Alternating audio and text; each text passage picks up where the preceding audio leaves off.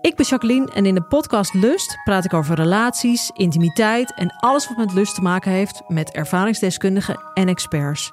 Of je nu in een relatie zit, single bent of iets daartussenin, Lust is de podcast voor jou.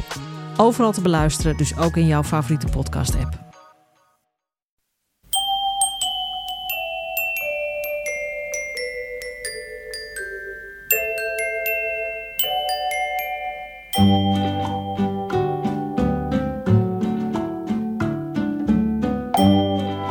Welkom bij aflevering 264 van Echt Gebeurd. De podcast waarin waargebeurde verhalen worden verteld door de mensen die ze zelf hebben meegemaakt. Met deze week een verhaal van Annemiek Overbeek. Ze vertelde het in september 2017 tijdens een verhalenmiddag met het thema Terug naar school.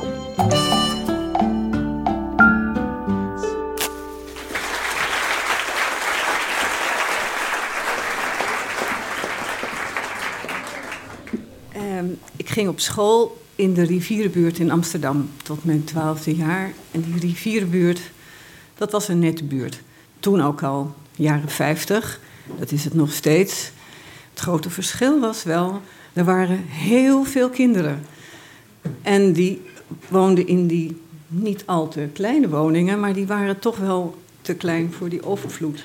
Dus wat gebeurde? Die kinderen speelden allemaal op straat. Ga alsjeblieft eens buiten spelen. Misschien is dat nu nog wel zo, maar toen was dat echt zo. Alsjeblieft niet in huis. En het grappige was, dat was bij ons voor de deur.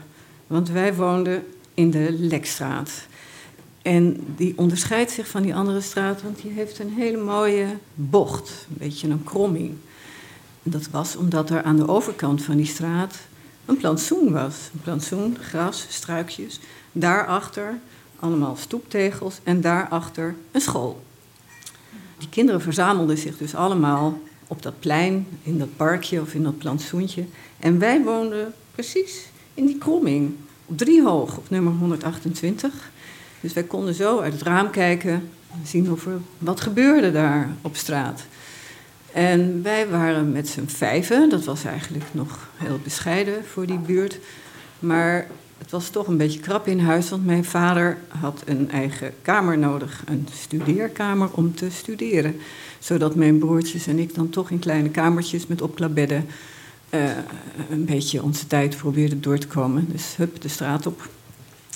Aan de overkant was een school, maar dat was een school voor oudere kinderen. Gewoon een rechthoek, wisten niet wie dat waren. En precies daarachter was nog zo'n gebouw en dat was de lagere school. En zo naartoe lopen. Daar waren al die kinderen weer. Er waren enorme klassen.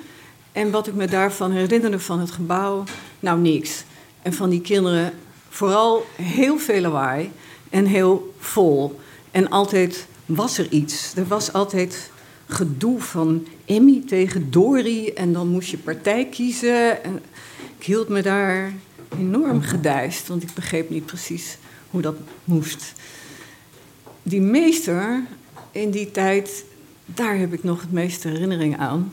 Want deze meester had een flinke hand en die gaf je gewoon een map. Echt zo pats in je gezicht.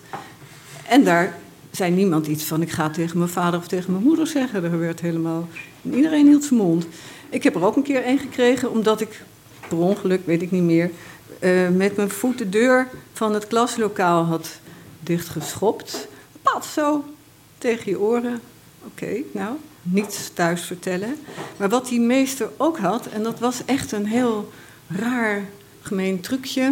Moet je voorstellen, we kregen een dicté, sommen. En als je dat dan slecht gemaakt had, fout in je dicté, veel verkeerde sommen, dan moest je met dat papier, met dat cijfer, naar een broertje of zusje in een hogere klas. Er was altijd een broertje of zusje in een hogere klas.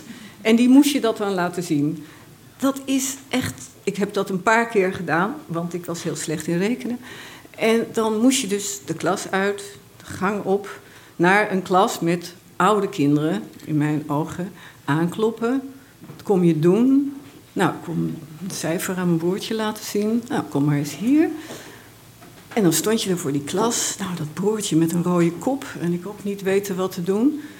En dat was het dan dan kon je weer, dan kon je weer gaan. En dat mirakel heb ik eigenlijk nooit de pedagogische meerwaarde in van, van in kunnen zien. Maar die onderwijzers die wisten dat dus van elkaar. Die speelden dus een heel naar, gemeen spel. Ik zou toch zeggen, sadist. Echt gemeen. In ieder geval, ondanks die slechte sommen, ging ik toch over tot en met de vijfde klas van de lagere school. Ik moest nog één klas. En toen gingen we verhuizen. Mijn vader had heel hard gestudeerd en dat leidde wel tot iets. Bovendien was het 1961 en begon er iets van welvaart te komen. Dus wij verhuisden van die nette rivierbuurt naar een iets chicere buurt. Eigenlijk helemaal niet zo ver daar vandaan, ook in Amsterdam-Zuid. Zo'n beetje bij de Beethovenstraat. Van die lawaaierige drukke straat kwamen we terecht. Ja, wel in een groter huis. We kregen alle drie een eigen kamer. Maar het was een stille straat. Er gebeurde nou werkelijk echt helemaal niks. En er waren geen kinderen. En ik moest nog een jaar naar school. Ik denk dat mijn ouders het gewoon heel praktisch hebben opgevat en in het telefoonboek hebben gekeken wat de dichtstbijzijnde school was. Openbare school, dat wel. En die vonden ze in de Clio-straat. Dit speelde zich af in de zomervakantie, dus ik had even nergens zorgen over. Maar, nou ja, zorgen toch wel van hoe zou dat nou zijn? Zo'n nieuwe school en die kinderen. En, uh, op een dag kwam er een brief. Een brief voor mij, een echte brief. Had ik nog nooit gekregen voor je verjaardag. Misschien een brief van tantes of een ansichtkaart van Donald Duck. Maar nooit echt zo'n brief. Beste Annemiek stond er boven. Hartelijk welkom op je nieuwe school. En uh, we hopen dat je het er naar je zin zult krijgen. Ik was verguld, ik kan niet anders zeggen. Welkom op je nieuwe school. Uh, toen stond er nog iets over wanneer dan de eerste schooldag zou zijn. En dat ik, uh, ik denk, een gymbroek mee moest nemen of een atlas. Toen stond er nog iets onder. Ik heb die brief niet meer, dat is heel erg jammer, maar als ik me goed herinner, stond daar iets over die school. En dat dat wel een gewone openbare school was, maar toch heel bijzonder, want het was een openluchtschool. Daar werd iets bij uitgelegd. Nee, het is wel een gebouw, maar als het even kan, dan krijgen jullie les in buitenlokalen. En er is ook een plat dak, dus bij mooi weer krijg je les op het platte dak. Nou, dat was echt onbestaanbaar. Ik had helemaal geen voorstelling, maar kennelijk was ik niet nieuwsgierig. Dus ik heb pas die school gezien op de eerste schooldag. En dat was echt, ik had nog nooit zoiets gezien. Dat was een soort glazen kubus. Leek wel of dat ding zweefde, hoe moet je het zeggen? Ja.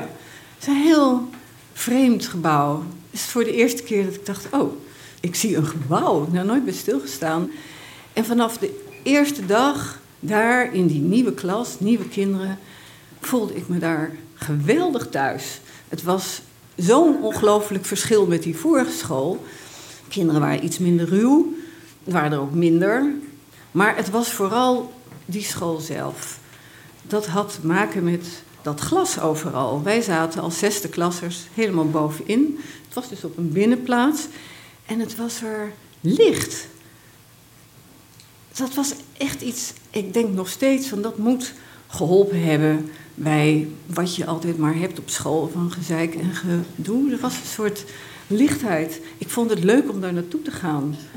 Het was er prettig. Die openluchtschool had natuurlijk een ideaal, daar kwam ik later wel achter, want hij heette eigenlijk de openluchtschool voor het gezonde kind. En dat was een idee uit de jaren dertig, dat je als je maar veel frisse lucht kreeg als kind, dat je dan misschien ook wel een beter mens zou worden. Ik weet niet uh, of dat gelukt is. De architect die was daar wel van overtuigd. Dat was Jan Duiker, die ook uh, zonnestralen heeft gemaakt in, het, in diezelfde tijd, ook met heel veel ramen.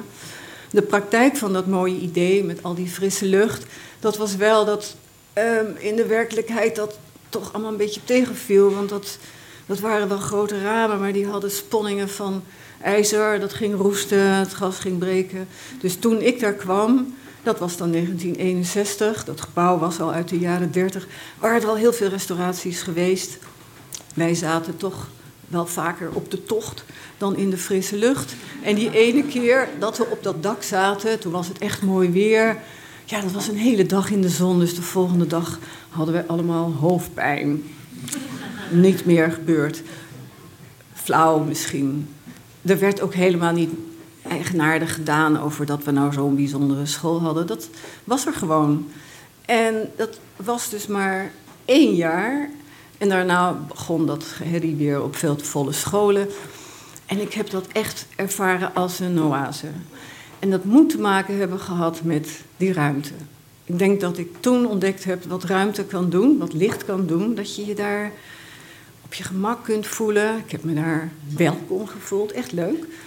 En daarna werd dus wat ik zei, er werd allemaal anders. Ik ben er ook eigenlijk nooit meer terug geweest tot deze week. En wat is het? Die school is er nog steeds. En die is voor de zoveelste keer weer helemaal gerestaureerd. Dus je ziet daar, als je die Cleostraat inloopt, door dat hek kijkt, want er is wel een hek voorgekomen, dan zie je daar weer dat prachtige gebouw. En dat is nog steeds een school. Staat een bordje bij, dan wordt een beetje uitgelegd wat ooit het idee was. En dat was misschien toch een te groot ideaal. Maar voor dat ene jaar, nou dat zou ik echt iedereen gunnen. Dus als er kinderen zijn die nog naar school moeten, hier bij wie van jullie, stuur dat kind naar de openluchtschool.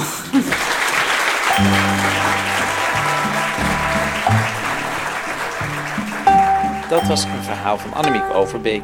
Annemiek is altijd geïnteresseerd gebleven in ruimte, licht en architectuur. Hij was onder meer 30 jaar lang eindredacteur van Kunstschrift, het mooiste kunstblad van Nederland. Luister jij elke week met plezier naar onze podcast? Denk er dan eens over na om echt gebeurd een positieve beoordeling te geven bij Apple Podcasts. Dat klinkt wat suf, maar hoe meer sterretjes wij krijgen, hoe meer nieuwe luisteraars onze podcast zullen kunnen vinden. Zo werkt het nu eenmaal. Dat heeft iets met algoritmes te maken. Onze redactie bestaat niet uit algoritmes, maar uit Paulien Cornelissen, Rosa van Toledo, Sanne Pols, Maarten Westerveen en mijzelf, Micha Wertheim. Productie Eva Zwaving, techniek voor deze aflevering Nicolaas Vrijman, podcast Gijsbert van der Wal. Dit was aflevering 264. Bedankt voor het luisteren en vergeet niet, een beetje frisse lucht, daar knapt ieder mens van op.